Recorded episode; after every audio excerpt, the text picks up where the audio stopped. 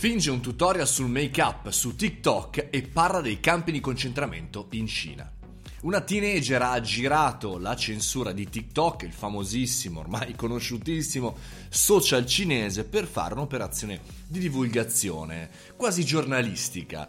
Insomma, la, questa giovane statunitense che si chiama Feroza Aziz è riuscita veramente in una cosa molto molto particolare, perché sapete su TikTok, su tutte queste applicazioni, su questi social, ormai c'è, diciamo così, una censura importante perché? Perché chiaramente eh, questi social hanno tutta una serie di sistemi di eh, tutela, di machine learning e via dicendo. E se andate a vedere su TikTok e anche su altri social, perché c'è questa ragazza, veramente vi ripeto il nome, Feroza Aziz, Ferozza Aziz, scritto così proprio come si pronuncia, ecco, appunto ha fatto una cosa geniale, cioè ha finto chiaramente all'inizio, cominciato, mm, è un escamotage fondamentalmente di eh, utilizzando un, un piegaciglia in mano, fingendo una breve lezione di make up, mentre è lì che sta facendo questa cosa parla di olocausto, di un nuovo olocausto e dice, eh, cito qui, è stato tradotto chiaramente in italiano, ma andatevelo a vedere, gettano musulmani innocenti nei campi, separano famiglie, li rapiscono,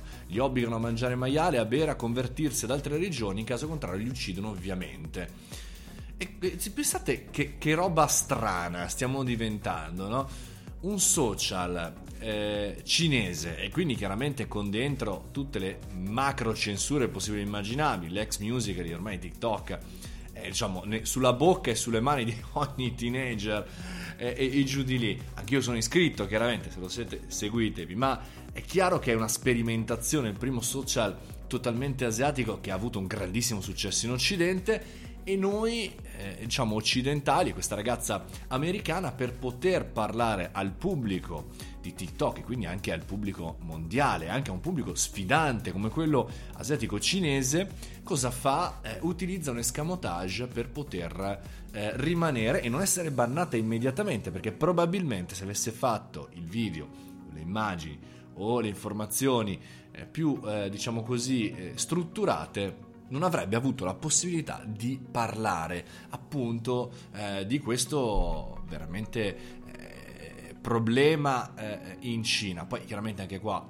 lascio ai giornalisti del mondo estero, a Breaking Italy, di parlare di questo. Io volevo rimanere e focalizzarci, amici, su il caso social il caso comunicativo, perché chiaramente il video è stato ripubblicato da altri utenti su Twitter e ha generato milioni eh, di visite, milioni di occasioni di parlata. Quindi da un certo punto di vista la provocazione, la capacità di uscire dagli schemi, la capacità di fregare l'algoritmo, di fregare il sistema è riuscita nella sua azione perché grazie a questo escamotage è stato ricondiviso grazie a questo escamotage è arrivato anche a noi in Italia e ne stiamo parlando qui al caffettino.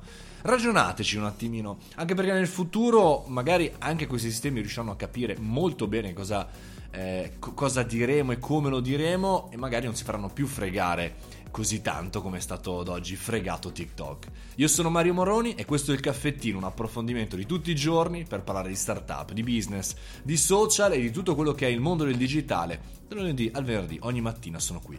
Se vi va, andate a fare anche una sbirciata su www.mariomoroni.it su cosa faccio, potete iscrivervi gratuitamente alla community e anche ascoltarvi startup di merda.